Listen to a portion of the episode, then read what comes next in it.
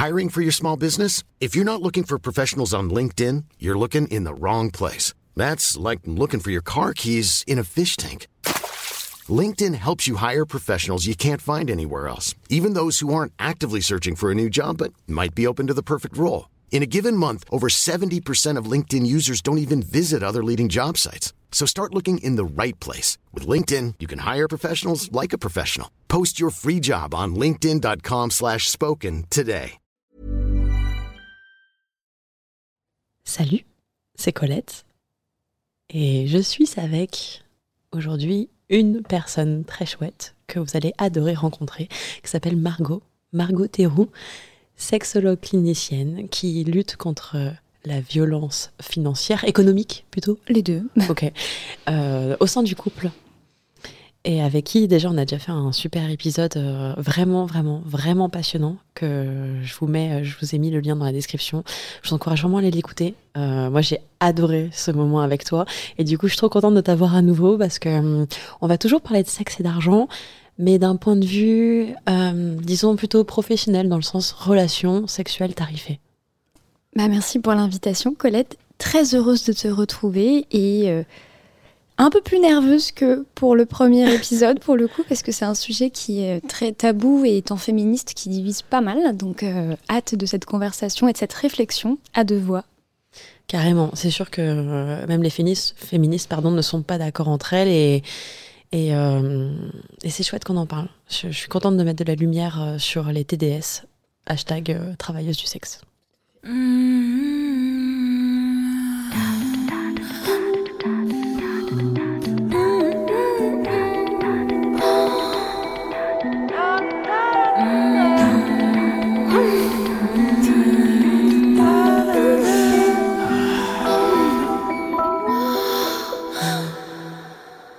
Margot, euh, je suis trop contente de, de te voir. Déjà, c'est trop cool.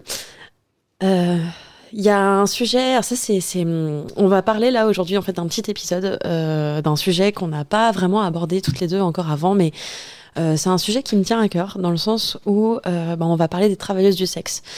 Et les travailleuses du sexe, c'est un énorme sujet tabou parce que justement, ça mélange quoi? Ça mélange la sexualité, ça mélange euh, l'argent et ça mélange aussi du coup, bah, quelque part, le rapport de pouvoir entre bah, une cliente et euh, enfin un client plus généralement et euh, et la et la prostituée et du coup bah à quel point c'est ça peut être mis dans l'autre sens. Moi, ça m'arrive d'avoir des personnes qui viennent me parler par le podcast, justement, qui sont des personnes. alors, c'est pas, c'est pas la grande majorité de mes auditeurs, euh, ni de mes auditrices, mais c'est vrai que ça arrive de temps en temps où certaines personnes se confient à moi et m'avouent que parfois, bah, elles aiment bien avoir des relations tarifées euh, parce qu'au moins ça donne un cadre aussi à leur, euh, à leur intimité. C'est tout d'un coup, bah ok, parce que je te paye, on va pouvoir euh, avoir un rapport sexualisé et euh, quelque part ça simplifie aussi le process. Il y a moins d'ambiguïté. Hmm. Euh, pourquoi je te dis ça? Parce que quelque part, en fait, quand tu fais du podcast érotique, tu peux avoir parfois cette, ces réflexions et te dire, mais en fait, qu'est-ce que je fais exactement? Qui suis-je? Est-ce que je me mets dans cette catégorie de travailleuse du sexe ou pas? Ah. C'est des réflexions que j'ai pu avoir, euh, ce que, chose que je ne considère absolument pas parce que travailleuse du sexe, finalement, c'est pratiquer un acte sexuel. Ouais. Euh, moi, c'est vraiment pas ce que je fais. C'est des histoires, c'est euh, des échanges. euh, là, comme on fait, on discute. Euh, voilà, ça- ça- c'est toujours par le biais, en fait, finalement, du son et du micro, et, et je ne rencontre personne, donc c'est pas du tout le cas. Mais c'est vrai que dans ma progression en tant que podcasteuse, en tant qu'artiste, en fait, qui qui parle d'érotisme et qui, qui pratique l'érotisme, bah, c'est une, c'est une, c'est une, c'est une- c'est une question qui se pose. Par exemple, euh, moi, tout ce que je fais, c'est anonyme Ouais. bah, il y a plein de gens euh, qui m'ont déjà demandé bah tiens pourquoi tu montres pas ton visage? Est-ce qu'on pourrait le voir? Et, et peut-être que ces personnes-là seraient prêtes à payer aussi pour voir mon visage. Donc là est-ce que ça rentre dans le cadre de travailleuse du sexe? Parce que on rentre un peu dans ce rapport de cam girl euh, Mm. OnlyFans etc etc on m'a déjà demandé mais tiens pourquoi tu n'as pas OnlyFans? Donc euh, il y a Ah un oui. peu cette frontière de bah tiens à quel point est-ce que tu es hum, euh, où est-ce que s'arrête l'artiste Où est-ce que commence le, le service euh, à la personne Euh, Et du coup, ça m'a amené en fait à découvrir un peu plus aussi. Bah, ok, euh, que font les travailleuses du sexe. Donc j'ai commencé à me renseigner un peu. Je suis pas du tout à la fin de mes recherches parce que c'est un éventail qui est extrêmement large. En fait, travailleuse du sexe, ça englobe énormément de métiers au final. Et, euh, et c'est super intéressant de voir le rapport qu'elles ont avec leurs clients ou leurs clientes. Il y a quand même aussi beaucoup de femmes qui vont voir les travailleuses du sexe. On n'en parle pas très, on en parle pas beaucoup, mais, mais c'est le cas. Euh, notamment quand c'est pour des pratiques. Euh, quand c'est des pratiques spécialisées comme euh, comme la soumission, la, tu vois, du BDSM, des choses comme ça, où c'est pas forcément évident de de, de trouver les bonnes personnes euh, qui vont t'apprendre certaines pratiques, certaines choses, bah, tout d'un coup, une domina professionnelle qui est payée pour ça va pouvoir te montrer des choses. Donc voilà, une domina, typiquement, ça rentre dans le cadre de la travail du sexe, alors que. Ah bon euh, Ah, Ouais. Je savais pas. tu vois. alors, alors que, en fait, finalement, t'as plein de dominas qui font pas de sexualité. Bah, D'ailleurs, euh, très souvent, il n'y a pas de sexualité Bah, euh, ouais. dans le milieu BDSM quand t'es dominant. Ouais. Donc, l- La frontière est assez floue. la frontière est assez floue. Bah, tu vois, mais cam girl, c'est pareil, finalement, t'as pas de sexualité avec tes clients, mais on met ça quand même dans la catégorie de Mhm. travailleuse du sexe. Ok, je vois. Donc finalement, euh, pourquoi est-ce qu'une cam girl est plus une TDS euh, que. Enfin, voilà, ça c'est vrai que c'est c'est- c'est même c'est des questions auxquelles j'ai pas encore tout à fait les réponses moi-même parce que je suis en réflexion là-dessus et puis surtout à un moment donné.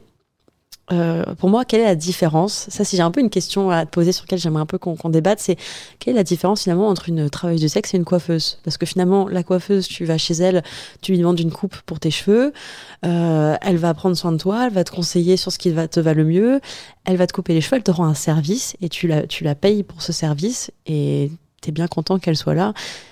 Pourquoi est-ce que la travailleuse du sexe n'a pas une boutique? Ça, c'est vraiment des questionnements euh, à moi. Hein. Mais, mais Ouais, ouais, vraiment, je me dis, bah, pourquoi est-ce que travailleuse du sexe n'a pas une boutique, n'a pas son cabinet sur rue, où finalement, bah, si tu as besoin de te faire du bien, euh, bah, tu vas la voir. Et puis, quel est le problème? Finalement, tu la payes pour un tel service, elle s'occupe de toi, tu ressors de là, tu as besoin de ça.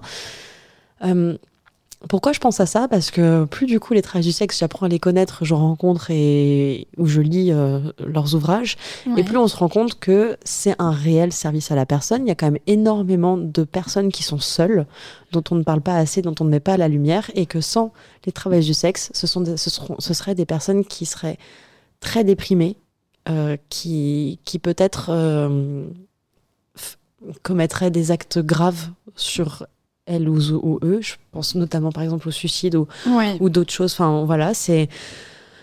c'est Et finalement, avec du recul, moi, je trouve que travail du sexe, et c'est vraiment mon avis perso, euh, je trouve que c'est un métier noble. Parce Mhm. que euh, prendre soin à ce point-là de la personne euh, que l'on- avec qui l'on est, et justement lui, lui partager euh, sa vulnérabilité euh, et, et accueillir la sienne, c'est quand même euh, c'est quand même pas évident et c'est un vrai travail de, de finalement est-ce qu'on pourrait dire que c'est un travail de psy? Ah là là la question. Quelle intro Désolée, là, c'est vrai que je t'ai fait un boulevard. Non, non, non, pas du tout. Alors, pour être totalement honnête envers toi et envers les auditeurs et les auditrices, c'est une question sur laquelle, là où sur les couples et l'argent, euh, j'ai beaucoup d'informations, etc. C'est une, je pense que là, on sera plus sur une réflexion en Ouais. ce qui me concerne parce que je n'ai pas d'avis, je n'ai pas de données statistiques. Euh, la dimension thérapeutique des travailleurs du sexe, euh, oui, d'ailleurs, euh, en regardant rapidement, il faut savoir qu'il y a un syndicat qui s'appelle le STRAS. D'ailleurs, j'avais une personne de ce syndicat qui était venue dans mes études en santé sexuelle nous présenter euh, le syndicat et, les re- et leurs revendications euh, pour effectivement euh, la reconnaissance du travail sexuel et contre la stigmatisation des métiers, tout en eux en s'opposant bien évidemment de leur côté à l'exploitation des êtres humains et le, proxénétisme et toutes les formes d'esclavage. Donc il y a vraiment un syndicat en France. Donc effectivement, est-ce qu'il y a une, s'il y a un syndicat, c'est qu'il y a plusieurs personnes qui exercent le métier. Est-ce qu'il y a une vocation thérapeutique? Euh, J'en suis persuadée. J'en suis persuadée parce que euh, on, en parlait dans le dernier, dans le podcast qu'on a fait euh, la dernière fois sur les couples et l'argent, où tu me demandais quelqu'un à te recommander. Et je t'ai donné le nom de, de mon ami euh, et confrère euh, Alexis Gana, qui est spécialisé sur sexualité et handicap. Et Ah oui, ça, typiquement, bah oui, complètement. et euh, les assistants sexuels qui sont autorisés, euh, comme on disait, en Suisse ou en Espagne, euh, ne sont pas autorisés en France. Il y en a, mais ils exercent dans l'illégalité. Et il y a une vraie... euh, les assistants sexuels, donc pour les personnes qui ne savent pas, c'est vraiment des personnes qui vont accompagner euh, des, des, des personnes en situation de handicap euh, par tout un tas de pratiques en accord, bien sûr, entre le professionnel et la personne. Et là, il y a une vraie vocation thérapeutique aussi. Parce mmh. qu'effectivement, comme tu le dis, il y a 6 millions de personnes en situation de handicap en France et on leur a interdit une sexualité, que ce soit dans les établissements, que ce soit dans, dans l'imaginaire collectif. Et effectivement, la santé sexuelle fait partie de la santé, a été définie clairement par l'UNESCO. Il y a un documentaire magnifique, je n'ai plus le nom en tête, mais euh, je vais le retrouver et je mettrai le lien dans la description. Mhm. Il y a un documentaire vraiment magnifique qui parle de, de sexualité et d'handicap. Et en fait, euh, il y a une scène euh, il y a une scène avec cette femme en fait qui, euh, qui est atrophiée, qui ne peut pas se toucher elle-même, dans le sens où elle ne sait même jamais caresser les cheveux. Elle ne sait pas ce que c'est parce qu'elle elle, n'a pas la mobilité de pouvoir se toucher. Et, euh, et donc il y, a cette séquence où elle est avec une assistante sexuelle qui va juste prendre sa main hmm. et qui au fur et à mesure va l'aider à caresser son corps, à doucement, ça commence, elle, se caresse les cheveux. Et rien que ça, déjà, elle a une émotion très forte. Elle dit Waouh, mais c'est ça. C'est ça, quand je me caresse, c'est ça que je ressens. Et c'est. Et c'est. C'est vraiment très, très fort. Et donc, ça commence très doucement comme ça, jusqu'à d'autres parties du corps, le ventre, l'entrecuisse. Et à la fin, du coup, elle l'aide à se masturber. Et déjà, il y a une extrêmement belle complicité qui s'installe entre les deux. Et on voit aussi euh, bah, toute l'importance de la connexion à soi. Je veux dire, déjà, on en parle, euh, que ce soit pour des personnes euh, tout à fait valides. Et là, du coup, c'est un peu de, de, de voir quelqu'un qui ne l'a jamais fait et qui, et qui, et, qui, vit cette expérience pour la première fois, tu te rends compte à quel point mmh. c'est vraiment important de le faire. Quoi. Si je veux faire un peu l'avocat du diable. Allez il y a aussi quand même euh, comment là où je voulais en venir, c'est que euh, il y a quand même un souci aujourd'hui, je trouve, c'est que euh, par exemple, bah, un peu n'importe qui peut être camgirl. Mm On est un peu dans cette nouvelle ère où en fait maintenant euh, dès que tu as un petit Instagram où t'es mignonne, t'es machin, tu peux assez facilement switcher, te créer un compte euh, OnlyFans ou je ne sais pas sur quelle plateforme, euh, mettre des nudes de toi et demander à ce qu'on les paye. Alors à la fois, je trouve ça génial parce que c'est quand même hyper empouvoirant pour une nana de dire bah ouais, en fait, mon corps il est pas gratuit, si tu veux le voir, c'est payant. Parce qu'il y a aussi plein de meufs qui se font avoir parce qu'elles veulent plaire, parce que je sais pas quoi. Et du coup, elles envoient plein de nudes. Et derrière, euh, déjà, tu sais pas vraiment ce qu'il arrive avec les nudes. Et puis surtout, les hommes, ils ont cru que, bah, tiens, je vois une meuf à poil, c'est facile. Mm. Donc à la fois, je trouve ça hyper empouvoirant. Je me dis, ah putain, c'est cool parce que les meufs, elles se donnent une valeur en faisant ça. Et de l'autre côté, euh, je vois aussi des hommes qui, euh, qui s'attachent de manière affective à une image à des relations asociales et, euh, et qui en souffrent beaucoup parce qu'ils pensent tout d'un coup, enfin, parce que voilà, c'est des personnes, euh, il peut y avoir des personnes qui ont certaines douleurs, qui ont certaines qui ont un sentiment de solitude et du coup qui vont croire que euh, qu'avec lui ou elle ça se passe autrement, qu'il y a mm. un peu plus. Et on voit aussi de l'abus. Beaucoup. Ouais, de la part de ces nanas-là qui vont te dire Mais si, mais si, il n'y a que toi, ah mon chat. Ah, tu pensais à cet abus-là, ok. Ah, oui, euh, tu pensais à quel abus toi? Non, non, on en parlera de l'abus de, ces plateformes. Ah oui, bah, on peut en parler, ouais, carrément. Donc, euh, donc où est-ce que je veux en venir? C'est que j'ai l'impression que, en fait, finalement, parce que c'est flou, du coup, ça devient le bordel. Et c'est pour ça que euh, moi, je, crois pertinemment en cette, en cette vitrine sur rue, en fait. Parce que je me dis, bah, le jour où c'est plus le bordel, parce que c'est légal, parce que c'est normé, bah, tout d'un coup, euh, bah, on sait que, ok, tu viens là pour ça. Et ça n'empêche pas que tu peux bien t'entendre avec la personne, qu'il peut y avoir de la sexualité, mais ça veut pas forcément dire qu'il y a de l'affect et faire vraiment la différence. Hmm. C'est le bordel, littéralement. Qu'est-ce que tu en penses de tout ce que je t'ai dit? Alors, moi, euh, je réfléchis en même temps que je te parle, peut-être que mon avis changera au fur et à mesure des, années, donc euh, attention, on est vraiment sur une réflexion, hein, encore une fois. Euh, moi, ce que je dénonce, c'est pas tant le fait d'utiliser son corps à des fins commerciales, c'est les institutions qu'il y a autour. C'est-à-dire que dans quel contexte? En fait, c'est il faut, comme tu le dis, il faut que les choses soient lisses, soient claires, soient limpides il faut savoir qu'il y a eu un très bon reportage qui est sorti sur, qui est sorti sur Netflix la semaine dernière, sur Pornhub. Hmm. Et 80. Alors, très bon, je suis pas tout à fait d'accord avec ah toi. ouais, vas-y, excuse-moi, je voulais pas te qu'il couper la était, parole, mais. euh, Enfin, moi, je l'ai trouvé bon, brutal. J'ai même pas pu finir. C'était trop violent pour moi. Mais euh, je trouve que, euh, en fait, 90% des vidéos qu'il y a sur ce genre de site, c'est des vidéos qui ne sont pas consenties. En fait. Euh, Il y a des personnes qui se retrouvent à faire une vidéo pour un délire, un jeu sexuel avec leur, leur partenaire. Encore une fois, on fait ce qu'on veut. Mais qui retrouvent ces vidéos sur Internet. Il y a des femmes qui sont violées, qui se retrouvent dessus Mhm. une des catégories la plus cherchée sur, You- sur Pornhub ou YouPorn, ce même délire, c'est teen. Ouais. Euh, Il y a une pédocriminalité qui est normée. Et c'est ça que je trouve ça très dangereux. Et, euh, et pareil pour les, les femmes qui se mettent en avant sur, les, sur Instagram ou, ou qui, qui finissent ensuite aller sur OnlyFans. C'est. euh, c'est c'est toujours moi cette question de la vie. En fait, euh, en tant que sexologue, je ne peux, je ne peux que m'interroger constamment sur la question du consentement. Ah bah pour le coup OnlyFans c'est méga consentement parce que les femmes elles y vont elles-mêmes Oui. et c'est elles qui choisissent. Enfin au contraire je trouve qu'OnlyFans c'est vraiment une liberté Oui, euh, pour les parce que quand, quand elles le font toutes seules, ouais. Mais par contre, tu vois, dans les sites, enfin dans les sites porno tels qu'ils soient, la question du consentement, euh, elle y est bah, pas, ouais. pas tout le temps. Bah, en fait, la pornographie, il y a deux choses. C'est que, en fait, euh, il y a en effet les revenge porn ou enfin toutes les vidéos non consenties qui sont publiées là, et ça, c'est c'est Mm. terrible. Et là, en effet, il n'y a pas de consentement.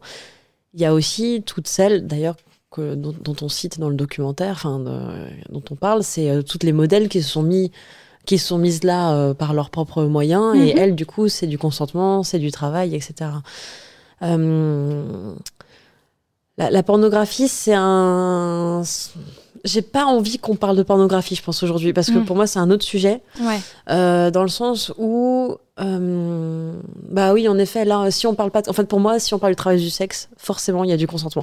Et c'est intéressant, en fait, d'ailleurs, qu'il y ait ce lapsus dans cette conversation, parce que justement, pour moi, si tu es travailleuse du sexe, bah euh, la plupart. Alors oui, c'est intéressant en fait. Excuse-moi, pardon. Je vais aller au bout de ma réflexion Ouais. parce que c'est vrai que moi, quand je parle de, de travail du sexe avec boutique sur rue, etc., je pense à celles qui ont choisi ce métier Ouais. et à celles qui, qui en fait, qui aiment faire ça. Et, Ouais. et parce que c'est encore très tabou d'avouer que bah il y a des femmes qui, qui aiment euh, coiffer, euh, faire du service à la personne avec la coiffure, mais comme il y a des femmes qui aiment euh, qui aiment donner du plaisir sexuel et ça leur fait plaisir et elles aiment leur métier et euh, et, et elles aiment leur métier pas seulement pour l'aspect sexuel mais, mais vraiment pour le rapport humain et, Mm. et le, le bien-être. Oh, pardon je tape dans le micro. Et pour le bien-être intime qu'elles euh, qu'elles offrent à leurs clients. Euh, c'est vrai qu'il y a un autre pan de, de, de travail du sexe qui est aussi bah, toute la criminalité. Et c'est là où justement bah, dès que c'est plus normé c'est plus régularisé bah, c'est le bordel comme on dit. Et, euh, et ça oui ça c'est je pense que c'est là où tu voulais en venir en fait quelque part non? Ouais, bien sûr. Et puis même moi, je vois en consultation. Alors, c'est intéressant parce que du coup, est-ce que les acteurs et les actrices porno, c'est des travailleurs du sexe? Ah bah oui vue- d'un point de vue- Oui. Donc, euh, et en fait, moi, je vois le prisme euh, des personnes que j'ai en consultation, c'est-à-dire que j'ai euh, beaucoup d'hommes euh, qui ont, des femmes aussi, mais là, en l'occurrence, je pense à des hommes qui ont été euh, des grands consommateurs euh, de, de films porno. Et euh, moi, je- les conséquences sur leur sexualité sont dramatiques. Hmm. Dramatique, pourquoi? Parce qu'ils tombent dans l'angoisse de la performance. Euh, Qu'il y en a certains qui ont des difficultés à éjaculer, des dysfonctions érectiles, des difficultés à bander, pour parler vulga- vulgairement. Et euh, qu'en fait, il y a leur. euh, tu vois, c'est comme si quand tu mets un enfant, dans- un enfant de 3 ans devant la télé, en fait, euh, son imaginaire, il est littéralement bouffé par euh, les images que tu lui envoies. Et euh, les ados, quand ils rentrent dans la sexualité, parce qu'on n'a pas d'autres. euh, Aujourd'hui, enfin bref, on va pas rentrer dans le débat, mais je, déplore l'absence d'éducation sexuelle à proprement parler. En fait, c'est soit on leur dit, putain, tu t'envoies en l'air, tu chopes le DAS, enfin le, VIH, des MST, t'es nana, tu tombes enceinte, ou, enfin, en fait, t'as le, choix entre le, couteau, le, gaz et la corde, quoi. Donc en fait, ils vont chercher l'information où est-ce qu'elle est dans les films porno. Et euh, le problème, c'est que euh, 15 ans, 20 ans, 30 ans plus tard, moi, je les ai en consultation parce qu'en fait, ça a totalement biaisé leur sexualité. Ouais, tout à fait. Et tu vois, ça, c'est le regard, effectivement. euh, Et ils viennent euh, écouter Colette se confesse pour re- se recréer un mais, mais tu imaginaire. sais que moi, je conseille les podcasts érotiques. Euh, je conseille même les films porno, ceux d'Erika Lust, parce que euh, c'est des pornos éthiques féministes et dont je sais les conditions des travailleuses et travailleurs du sexe ont été respectées. Mais bien sûr, je conseille, il y en a en fait, je leur fais faire un exercice sur les cinq sens, et il y en a, ils se rendent compte qu'ils sont auditifs. Et donc je leur dis, bah, si vous êtes auditif, écoutez euh, effectivement des podcasts comme le tien ou comme d'autres, euh, pour stimuler l'imaginaire collectif, pour euh, collectif, pour stimuler l'imaginaire érotique, pardon, pour revenir sur ces images qui ont été euh, marquées au fer rouge dans leur, dans leur imaginaire érotique. Bref, j'ai fait une digression. Bah non, mais c'est intéressant, c'est chouette. Et, euh, et c'est juste qu'effectivement, euh, indépendamment de mon avis, parce qu'en soi on s'en fout, euh, c'est juste que je vois les conséquences de cette culture du porno accessible. Et puis même chez des femmes que j'accompagne, c'est cette, cette culture de, l'image et du corps et de la hum, comment dire du, côté de l'intimité qui ne l'est plus sur les réseaux sociaux à se mettre en avant. Ça crée après, ça peut créer chez certaines, enfin, des, des troubles dans leur sexualité, des troubles du désir en fait, parce qu'elles se sont Mm, mm. retrouvées à faire des choses qu'elles ne voulaient pas faire, choses qui se sont retrouvées parfois effectivement sur la sur Ouais. le web. Ou à tellement objectifier ton corps, à te dire, bon, bah, ceci n'est pas vraiment mon corps, ça devient. Bon, Et en fait, tu rentres après dans une forme de dissociation. Bah, tu rentres dans une dissociation en fait. Mm. Ta tête se coupe de ton corps et euh, bah, quand tu coupes la tête du corps, bah, le désir. pff, vient plus, quoi. Bah, c'est intéressant parce que je, je parlais de ça avec, euh, avec une de mes invitées, justement, Ouais. euh, Léléo, qui, elle. euh, Ah oui, Bah ouais, donc Léléo qui, euh, qui, qui, fait, qui fait de la voix tu érotique. as vu comme son moi. visage aussi. J'ai vu son visage aussi, on s'est rencontrés, on a toutes les deux vu vos, visages. Exactement. Et, euh, et qui fait aussi un peu, un peu de cam de temps en temps. Et donc, euh, donc elle, elle a encore plus ce rapport à l'image que moi. Donc on a, on a pu parler de ça. Parce que finalement, euh, moi-même, même sans vous montrer mon visage ou mon corps, euh, j'ai quand même eu ce truc de dissociation. euh, j'ai eu cette période-là aussi. Et elle aussi, elle l'a eu du coup? Ouais, donc c'est intéressant. puis On a pu Et comment discuter de ça. vous avez pu, enfin comment elle l'a géré et euh, comment vous l'avez géré? En en prenant conscience déjà. Ouais. Ouais, ça a l'air con dit comme ça, mais Non non, c'est vrai. en en prenant conscience et en, en, en, en se rendant compte qu'on était peut-être dans une phase où on avait besoin de sécurité à ce moment-là. Et du coup, on est parti chercher de la sécurité euh, chez nos partenaires. euh, Mm. Chez nos partenaires de jeu, on est parti exprimer, ok, en ce moment, bah, je suis dans un truc moins d'audace et moins de foufou, mais d'abord, j'ai besoin de sécurité, et ensuite, du coup, je peux redevenir une bonne petite salope comme j'aime être. mais, euh, mais d'abord, j'ai besoin de sécurité.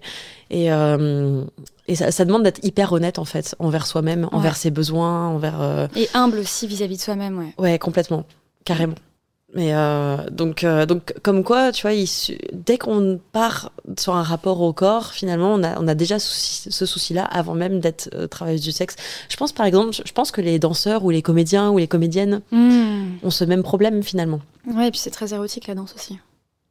Ouais, mais, mais même, est-ce que forcément parce que c'est érotique Enfin, je dirais parce que tout d'un coup, ton corps est un outil de travail? Oui, c'est ça. Ouais, c'est ça. Bah, bien sûr, il y a la tu vois, circassien, enfin, on peut, on peut tous les faire, mais. Ouais, ils ont tous effectivement des. euh, Il y avait une, femme de ma promotion en sexo qui avait fait un mémoire sur la danse, comme euh, pouvant remobiliser le couple, mais pas en tant que chose érotique, enfin non plus en danser un tango, mais effectivement le rapport au corps qui vient le remettre en mouvement, etc. Donc ça, c'est, euh, j'imagine de toute façon, je pense que les danseurs quand ils sont sur scène, ils sont dans un espèce d'état de transe en fait Mm, mm. Où effectivement Dans le la- flow. dans le flow ils sont ils sont dedans et, et en fait ils font qu'un ils sont enfin leur énergie est, est vitale n'est dédiée qu'à ça quoi qu'à leur mouvement et qu'à l'exercice qu'à leur euh, leur pratique. T'as des patients qui viennent te voir parce qu'ils euh, parce qu'ils ont mal vécu une relation sexuelle tarifée? Euh, alors indirectement oui.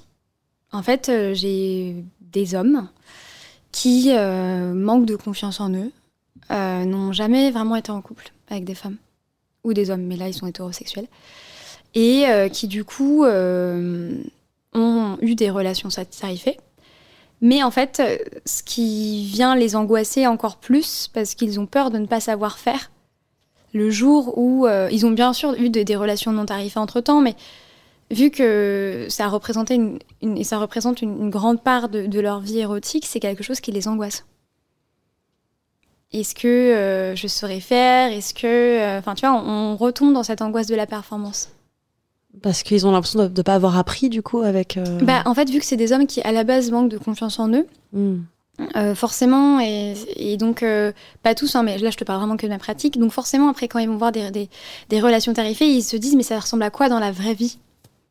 Ah, Ils pensent que c'est pas la même chose. Que c'est pas la même chose, que c'est différent. Et puis, effectivement, comme tu l'as dit, vu qu'on est sur des professionnels, elles savent faire. Euh, elles savent trouver le plaisir, elles savent, elles connaissent très bien, elles connaissent très bien leur corps. Donc, tu vois, il y a se dire, mais comment je fais quand je suis face à une femme entre guillemets ou un homme moins expérimenté. Hmm. Et donc, ils viennent te voir pourquoi? Parce qu'ils aimeraient bien. Euh, parce qu'ils ont peur, en fait, du jour où ils auront des relations non tarifées. C'est marrant. Hein enfin, c'est marrant.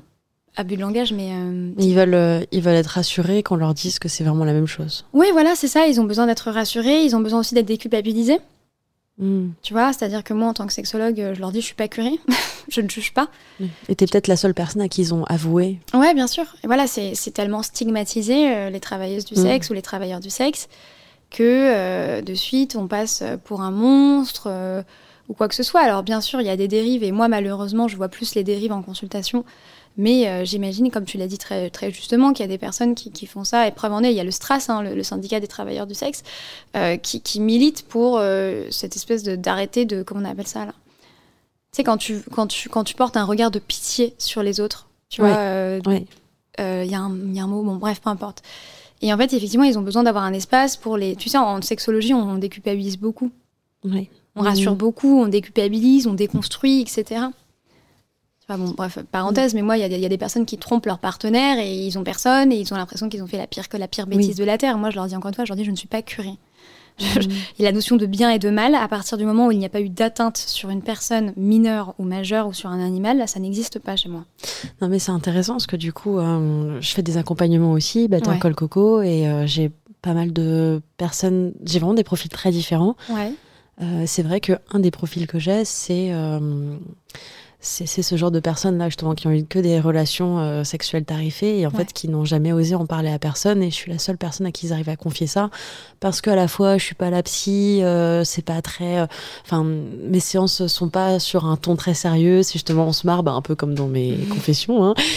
c'est on se marre on discute entre nous et à la fois du coup on, sent que bah, moi, avec mes expériences, mes trucs, bah, c'est pas moi qui vais juger parce que justement, je, dis plein de choses ouvertement, donc tu peux tout me raconter.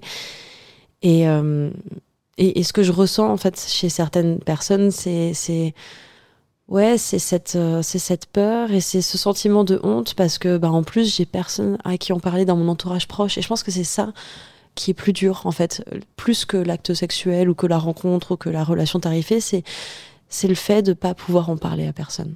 C'est ça.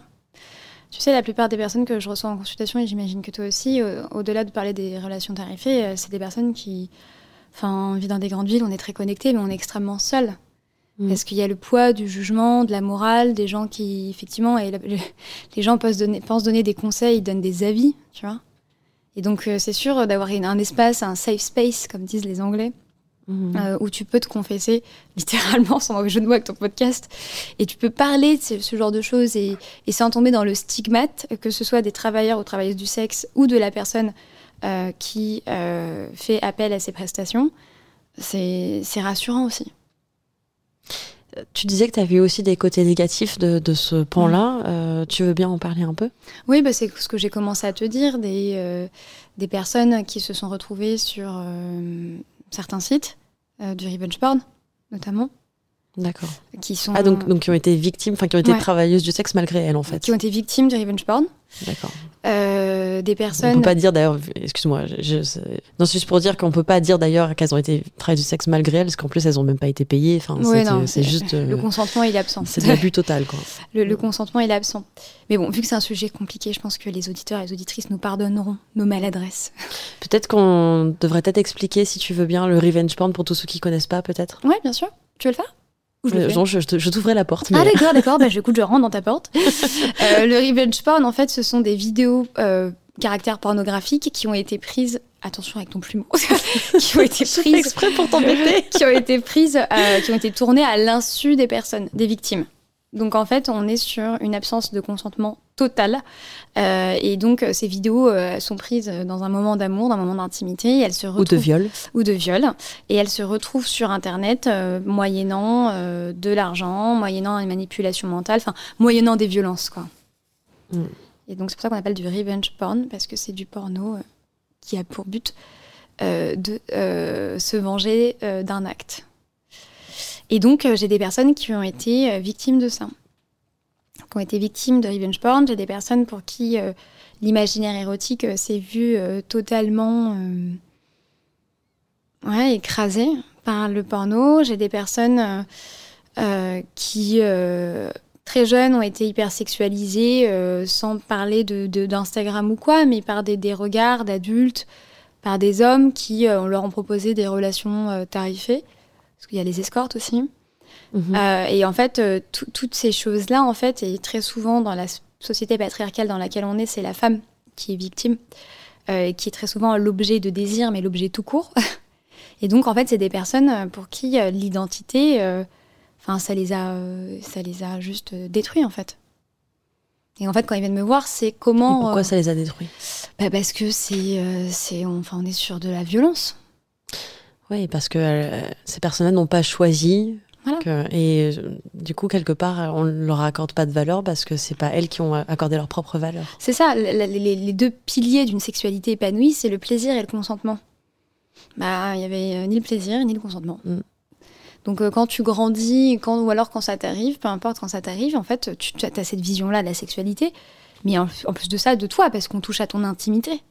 Est-ce que chez tes patienteux, euh, je fais un peu exprès d'essayer de mettre de mhm. l'inclusivité un peu dans tout ça parce que j'ai pas envie de, de dire que c'est que les femmes qui sont victimes. Et, non, non, euh, j'ai des hommes aussi. Hein. Voilà, donc euh, bah, merci de me le confirmer. Est-ce que du coup, chez tes patienteux, est-ce que dans les conséquences, ça mène à des choses telles que eux-mêmes ou elles-mêmes s'objectifient et du coup se confortent un peu dans cette nouvelle position dans laquelle on les a mises malgré elles? Ouais. Tu as plusieurs. Euh, alors, je suis pas du tout une experte des traumas. Par contre, euh, j'ai certaines connaissances. Et tu as plusieurs personnes qui vont euh, réagir comme elles peuvent à leur traumatisme, hommes ou femmes. Et il peut y avoir soit effectivement.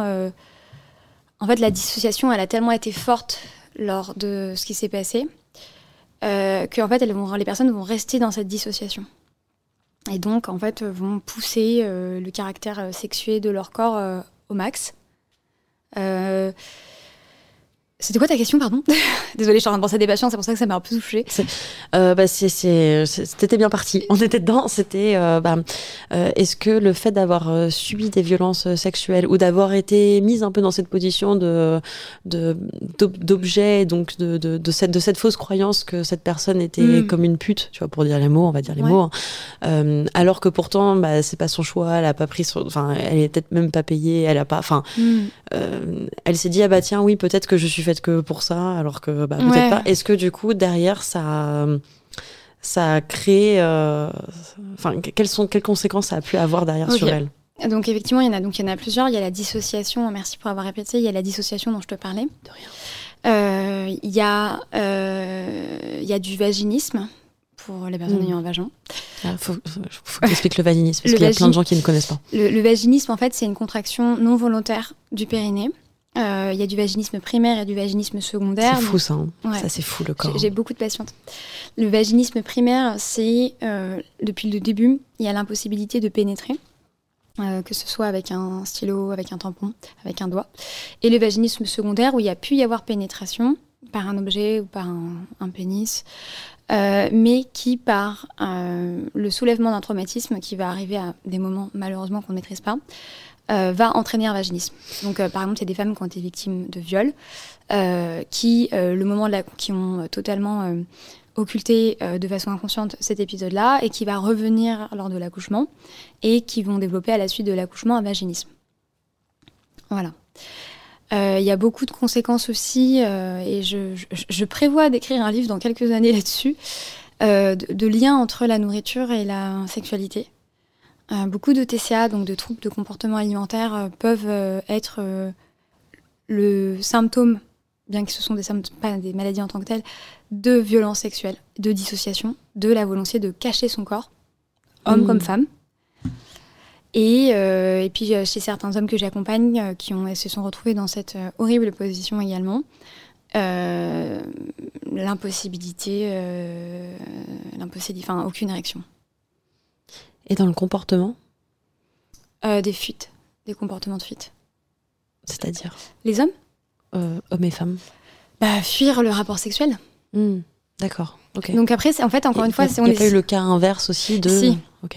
comme je te disais tout à l'heure, en fait, c'est les traumatismes, c'est tellement compliqué. En plus Ouais. de ça, je suis pas psychiatre, donc euh, Mm. je, je me base sur euh, les cours que j'ai eu à ce sujet qui ont été donnés par des psychiatres.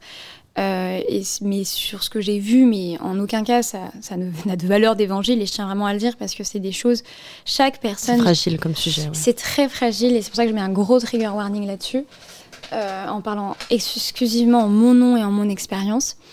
Chaque personne qui a vécu un traumatisme va le vivre, l'intérioriser, le sortir à sa façon. Et en fait, chaque personne peut vivre ce genre de choses. Alors tu vois, moi je vois qu'il y a des pistes, quand je vois qu'il y a eu des TCA, euh, je, je sens qu'il y a eu quelque chose.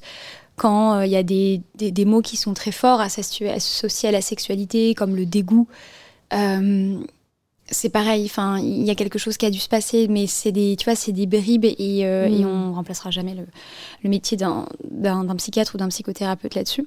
De toute façon, je travaille avec eux généralement parce que quand on est sur du trauma très lourd, euh, en fait, euh, la sexualité c'est que le symptôme. Hmm. Et On euh, mettra beaucoup de trigger warning avant cet épisode. oui, bien sûr, clairement. Euh, mais je me dis quelque part, est-ce que du coup, euh, être travailleuse du sexe, est-ce que c'est pas hyper euh, empouvoirant justement hors de ces traumatismes C'est un peu d'une manière de dire, bah voilà, je prends. Enfin, je pense notamment par exemple à Virginie Despentes. Oui. Euh, je sais pas si t'es un peu familière avec euh, son travail. euh, Un tout petit peu, ouais. J'ai lu King Kong Theory, mais il y a Donc, longtemps. euh, ouais, bah grosso modo, Virginie Despentes, voilà, c'est c'est une nana qui a fait pas mal de choses dans sa vie, notamment bah, quand elle était un peu ado ou, ou jeune adulte, elle avait pas trop de sous. Ouais, et puis elle s'est faite, elle, elle faisait du stop. En faisant du stop, elle s'est faite violer. ouais. Et au fur et à mesure, en fait, elle s'est dit, mais en fait, je vais prendre pouvoir de mon propre corps. Et euh, si je devenais escorte, et en fait, c'est en devenant escorte qu'elle est devenue euh, beaucoup plus féminine dans ces temps-là, parce qu'avant c'était une jeune punk.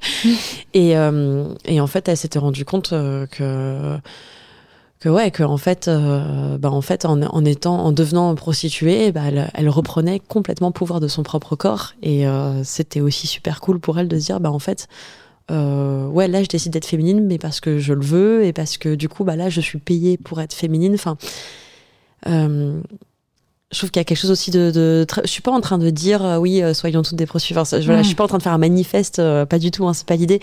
Mais mais j'essaye juste de, de, de remettre un peu de neutre en fait dans ces avis où je trouve que de manière générale on est quand même on a des, des, des arrêtés euh, très polarisants sur Mm. euh, le, le travail du sexe et j'ai du mal à comprendre pourquoi C'est sûr. Bah, en fait, voilà, le mot que je cherchais tout à l'heure, c'est effectivement, euh, faut pas tomber dans le misérabilisme.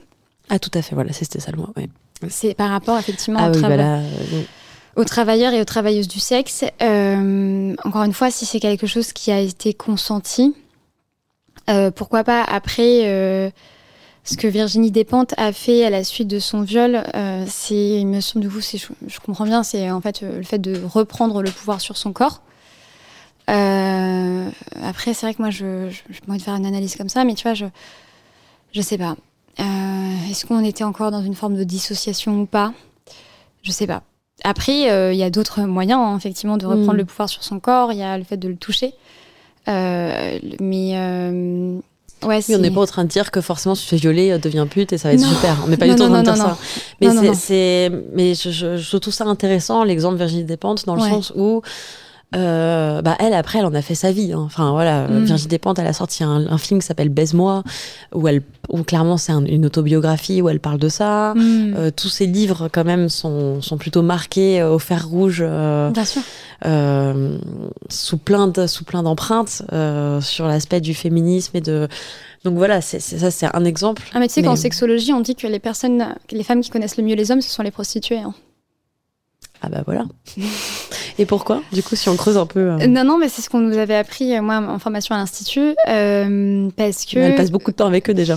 Oui, en fait, elles connaissent leurs faiblesses, euh, elles savent, sauf qu'on est sur... alors, je suis désolée, mais vu que je consulte à Boulogne, moi, j'ai l'image du bois de Boulogne qui n'est pas du tout représentatif. Mais elles connaissent leurs faiblesses, elles savent comment ils sont, elles savent ce que ça veut dire d'eux. Elles, enfin, Mm. c'est pas anodin de faire l'amour. Et c'est ce que je dis euh, toujours en consultation, même si on, on parle de sexualité aujourd'hui très librement, ça reste quand même un acte extrêmement intime. C'est vraiment un cadeau qu'on fait de soi C'est à un soi. échange, ouais. C'est un échange, c'est une rencontre des corps, c'est une rencontre des âmes. Euh, et euh, comme tu le disais tout à l'heure, pour certaines personnes, il y a une vertu thérapeutique parce qu'elles se sentent extrêmement seules. Et en fait, le contact, on a besoin du toucher. Bref, digression numéro 423. Euh, et donc, du coup, oui, les prostituées, euh, pour terminer, effectivement, sont des, et les enfin, travailleurs et travailleuses du sexe, parce qu'il y a aussi des hommes. Euh, En l'occurrence, moi, lorsque j'avais vu la présentation du Stras en santé sexuelle, c'était un homme qui était venu le présenter. Euh, sont les personnes qui connaissent extrêmement bien Mm. les, les différents sexes et leur, leur fragilité. Et pour conclure, qu'est-ce que tu en penses du fait que ce soit une relation tarifée Pour faire une petite boucle avec euh, Ouais. sexualité et argent. Bah écoute, euh, moi je trouve que euh, tant que la personne qui offre le service est consentante et ne le fait pas sous la contrainte, et mais tout type de contrainte, c'est-à-dire tu fais pas ça pour gagner de l'argent. Euh, moi, quand j'étais en école de commerce, euh, il y avait, ce que j'ai fait une école de commerce avant d'être sexologue, bref, longue histoire. Euh, Il y avait des, hum, des, na- des nanas de mon âge qui, en fait, étaient escortes. Donc, en fait, elles, tu les voyais avec des sacs, des trucs. Pour payer leurs études Ouais, pour payer leurs études, ouais. Mm. Et, et là-dedans, je me demande, et je me suis toujours demandé, quelle est la part du consentement dedans Tu vois C'est pas un vrai consentement. bah, Pourquoi c'est pas un vrai consentement? Parce que si elles avaient eu de l'argent, elles ne l'auraient pas fait. Ouais, mais bon, si t'as de l'argent, tu vas pas forcément bosser à McDo, mais n'empêche, c'est ton consentement d'aller postuler à McDo ou d'aller sur un site pour devenir escorte. Ah Ouais, bah tu vois, c'est là où, où il faut que je pousse encore ma réflexion parce que je sais pas si c'est mes propres euh, projections que je mets dedans. Mm. Tu vois, c'est c'est là où, Ouais, ouais, ouais. tu vois, c'est là où moi j'atteins ma limite euh, en, tant que, comprends. Mm. en tant que femme, en tant que sexologue, parce que j'ai pas poussé ma réflexion à ce je point-là. Mais je suis d'accord avec toi, effectivement. euh, qui sait qui Bah, pour moi, t'as toujours le choix. Elle avait le choix d'aller à un job euh, d'être serveuse dans un resto ou de faire escorte. Ouais, ouais, ouais. Et, et après, c'est- la valeur que tu mets aussi à ta propre intégrité. J'ai vu un. à la con, hein, mais j'ai vu un truc sur TikTok Ouais. que j'avais adoré en vrai. C'était une nana euh, de OnlyFans justement qui disait euh, Eh ben moi, vous savez quoi, du jour au lendemain, j'ai gagné 10 000 par mois. Mm. Et en fait, je me suis dit qu'en fait, bah, mon intégrité, j'en avais rien à foutre. Vous savez quoi, les gars Vous pouvez me juger tant que vous voulez, mais en attendant, moi, je me fais 10 k par mois, j'ai 18 ans, et bah, qu'est-ce qu'il y a C'est quoi le problème? Et puis après, je changerai de métier et tout va bien. Et quelque part, elle a trop raison parce que bah. Non, mais carrément. Elle est allée au bout de sa démarche, elle assume, et je pense que c'est ça le plus important. C'est juste, bah, est-ce que toi tu te sens bien? Est-ce que tu dors sur tes deux oreilles? Est-ce que tu fais?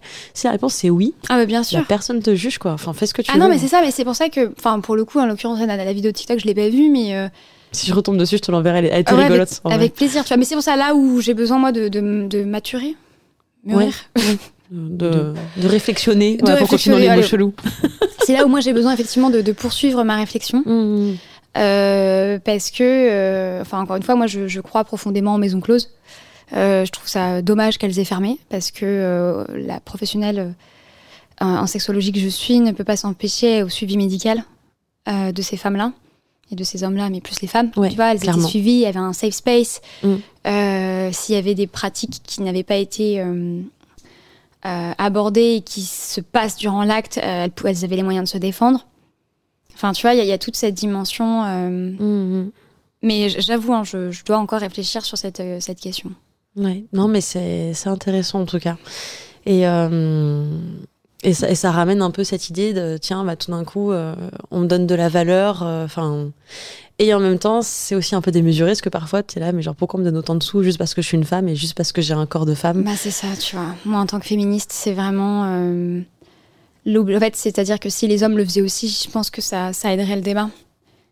Tu vois, il y a vraiment une objectivation des corps, du, du corps de la femme en particulier. Mmh, mmh, mmh. Tu vois, si les hommes le faisaient aussi, je pense qu'il y aurait moins de débat sur cette question-là. Mais pourquoi ça touche que les femmes? Tu vois, c'est ça, moi, qui me. C'est encore. Tu vois, c'est partie des, des, des, réflexions que j'ai. C'est pour ça que mm. j'étais très transparente avec toi en disant que je suis pas au bout de ma réflexion parce que j'ai pas d'avis tranché. Mais euh, enfin, il faut que j'arrive à dissocier. Euh, il y a des hommes très du sexe, mais c'est sûr que c'est rare encore euh, en bah, C'est ça, tu vois. Donc en fait, ça reste des femmes. On en revient au sexe, pouvoir et argent qui définissent la masculinité. Voilà, c'est ça. on en est, on en revient à ce fameux triptyque de la virilité, sexe, pouvoir, argent. Mais ouais, tu vois, c'est pour ça. Je, je suis pas, je suis pas sereine sur mes appuis parce que je me mm. dis ça concerne mine de rien que les femmes. Et, et c'est pour ça que mon regard de militante, de féministe, ne, il y a un truc qui, tu vois c'est les hommes qui vont payer des relations tarifées avec des femmes. Ouais, mais pour moi, l'ennemi, là, il est pas. C'est pas le travail du sexe, c'est le patriarcat. Oui, c'est ça. Mais je veux dire, moi, je serais. C'est pour ça que je te dis, je serais beaucoup plus. Euh, hmm. Tu vois, par exemple, un truc tout con, mais quand tu regardes historique, euh, historiquement, et ça, je me souviens quand j'enseignais sur l'histoire des femmes, en fait, euh, les Grecs, ils avaient divisé les femmes en quatre catégories. T'avais des malades. Euh, et après, on nous a fait chier avec Aristote au bac. Bref. euh, tu avais euh, les épouses euh, qui étaient là pour reproduire les citoyens grecs. Je sens que ça va me plaire ce que tu vas me dire. J'attends. tu avais donc les épouses. tu avais l'étaïr, donc c'était une femme de lettres. Une forme d'escorte plus plus intelligente, mmh. la très, geisha. très cultivée, voilà, mais sans rapport sexuel. D'accord. Euh, tu avais également euh, les prostituées. Et il m'en manque une. Bon, peu importe. Mais en tout cas, tu vois, ils avaient catégorisé les femmes. Les slaves? Oui, certes, facilement. ils avaient catégorisé les femmes en fonction de leur fonction dans la société, tu vois. Donc, il y avait vraiment une division très sexuée, très sexuelle de leur rôle. Ouais, tu avais l'épouse, euh, l'épouse qui servait de mère. Et en fait, tu vois, ce qui est très drôle chez les Grecs, c'est qu'à partir du moment où il y avait eu deux enfants, dont deux garçons, les femmes épouses grecques pouvaient totalement se. C'était dans le contrat, se décharger de la charge sexuelle. Donc à partir du moment où il y avait des citoyens grecs qui étaient arrivés, ah, voilà, bref. Donc ouais, c'est ça, tu avais l'épouse, la prostituée, les tailleurs, donc euh, cette femme de lettres, et il m'en manque une. Donc tu vois, ça a toujours été les femmes, quoi. C'est toujours les femmes qui ont eu euh, plusieurs rôles. Mmh comme. Euh, bah, après, les, Grecs, c'était particulier, parce qu'en plus, ils étaient homosexuels la plupart. Enfin, ils avaient peur, de... ils avaient peur du vagin. Ouais, c'est Aristote qui dit que l'utérus est un puits sans fond. Exactement, c'est ça. Et ils le voyaient comme l'antre des enfers. J'avais vu des illustrations comme ça euh, qui étaient commentées, et c'était vraiment écrit l'antre. Ça s'appelle comme ça, le, le, bien sûr. le vagin, quoi, l'antre des enfers. Et que c'était beaucoup plus rassurant d'aller s'enculer entre mecs. Au moins, ils étaient moins casse-couilles à l'époque, peut-être, mm. là-dessus par rapport à l'homosexualité. Ah bah non bah ça ça par contre oui. Alors ça par contre voilà il y a du bon et du mauvais partout. Voilà au moins. Euh, Mais tu vois bon après tu vois euh, sous euh, les rois de France t'avais la courtisane, la reine, l'amante. Enfin tu vois il y a toujours eu cette, espèce de classification des femmes en fonction de leur rapport à la sexualité qui moi me gêne et je pense que c'est peut-être ce qui me gêne encore aujourd'hui mais j'ai peut-être un travail de déconstruction à faire aussi. Hmm. Bah, dans le sens où là, euh, comme tu le décris, elles l'ont pas choisi, elles le subissent. Enfin, en fait, comment déterminer euh, chez les Grecs ou euh, quoi que ce... enfin, comment Ça, c'est une bonne question d'ailleurs. Mais je sais pas. Faudra demander à un expert sur la civilisation grecque. Moi, ce qui me plaît avec cette idée que demain, si tu es de sexe, tu l'es, bah, c'est toi qui choisis dans quelle catégorie tu te mets. Ouais. Ouais, mais Et comme un mec aussi peut choisir, bah tiens. Est-ce que si on reprend l'exemple de, de, de, ma camarade de classe, enfin pas de classe, mais d'école, qui était escorte, est-ce que c'est un choix qui est véritablement libre et consenti? Bah, si elle le fait, si c'est, bah, il y a quand même plein d'autres métiers euh, qu'elle peut faire euh, actuellement. Oui, mais c'était plus facile. C'est plus, facile pas que c'est plus facile que c'est pas consenti. Personne lui a mis un couteau. Sous... Enfin, c'est pas comme si elle s'est fait kidnapper, voler son passeport, chose qui existe, euh, et qu'on lui a dit, bah maintenant tu vas faire ça et tu me rembourses autant. non, mais par exemple, tu peux gagner plus plus d'argent dans un laps de temps plus court. Ouais, mais c'est comme il y a des gens, ils se mettent à la bourse euh, parce que c'est plus facile. Euh, enfin, tu vois, ils se mettent dans la finance. Euh, mm.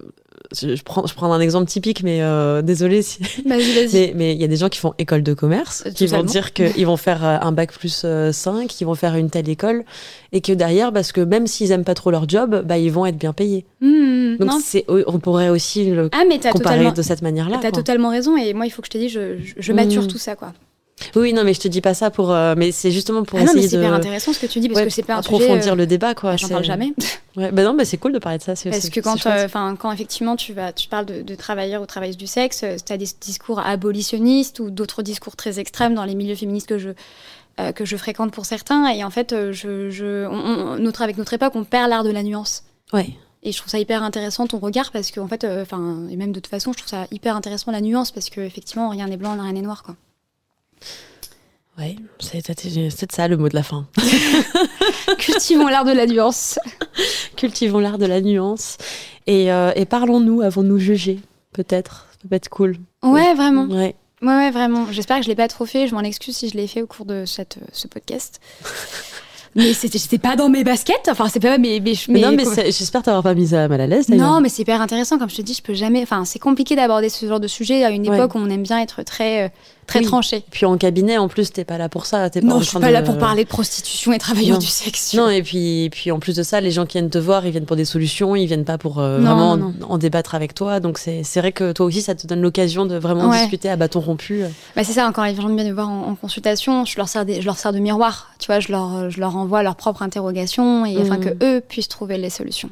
Mais, Ouais. mais en tout cas, merci beaucoup, Colette. Bah, merci à toi, c'était très chouette. Oui.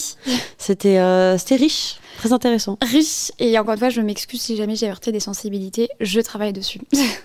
Non, je pense pas que tu as heurté. euh, bon, j'espère avoir fait preuve d'humilité sur cette question parce que je ne la maîtrise pas de toute façon. Mais euh, non, je pense qu'on a été toutes les deux très sincères. C'était un, un podcast d'interrogation. C'est un épisode où on se- on s'est interrogé toutes les deux et euh, on n'a pas toutes les réponses. Mais Non. voilà. Mais il faut savoir le reconnaître. Bah, tout à fait. Peut-être prochain épisode avec un ou une travailleuse du sexe.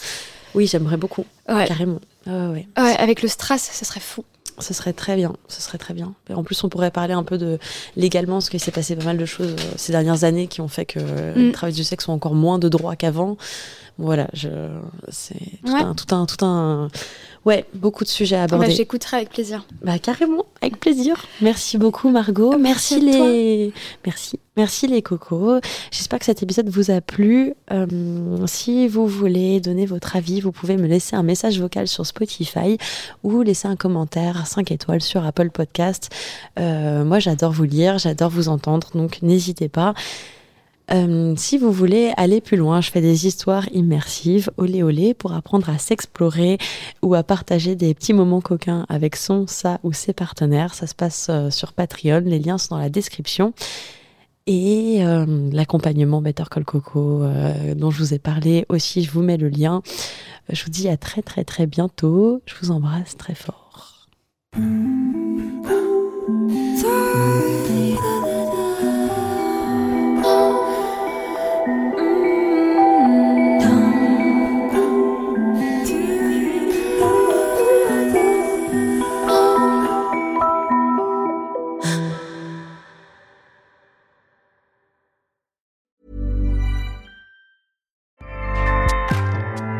ACAST powers the world's best podcasts. Here's a show that we recommend.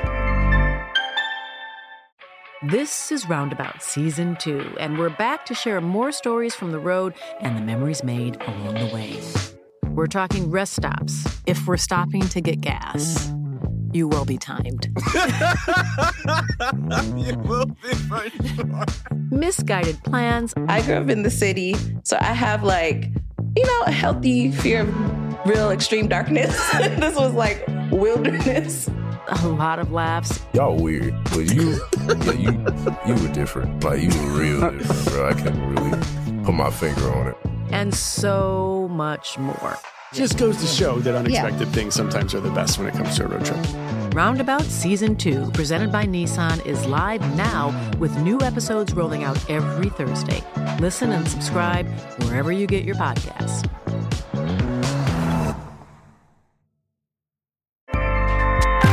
ACAST helps creators launch, grow, and monetize their podcasts everywhere. ACAST.com.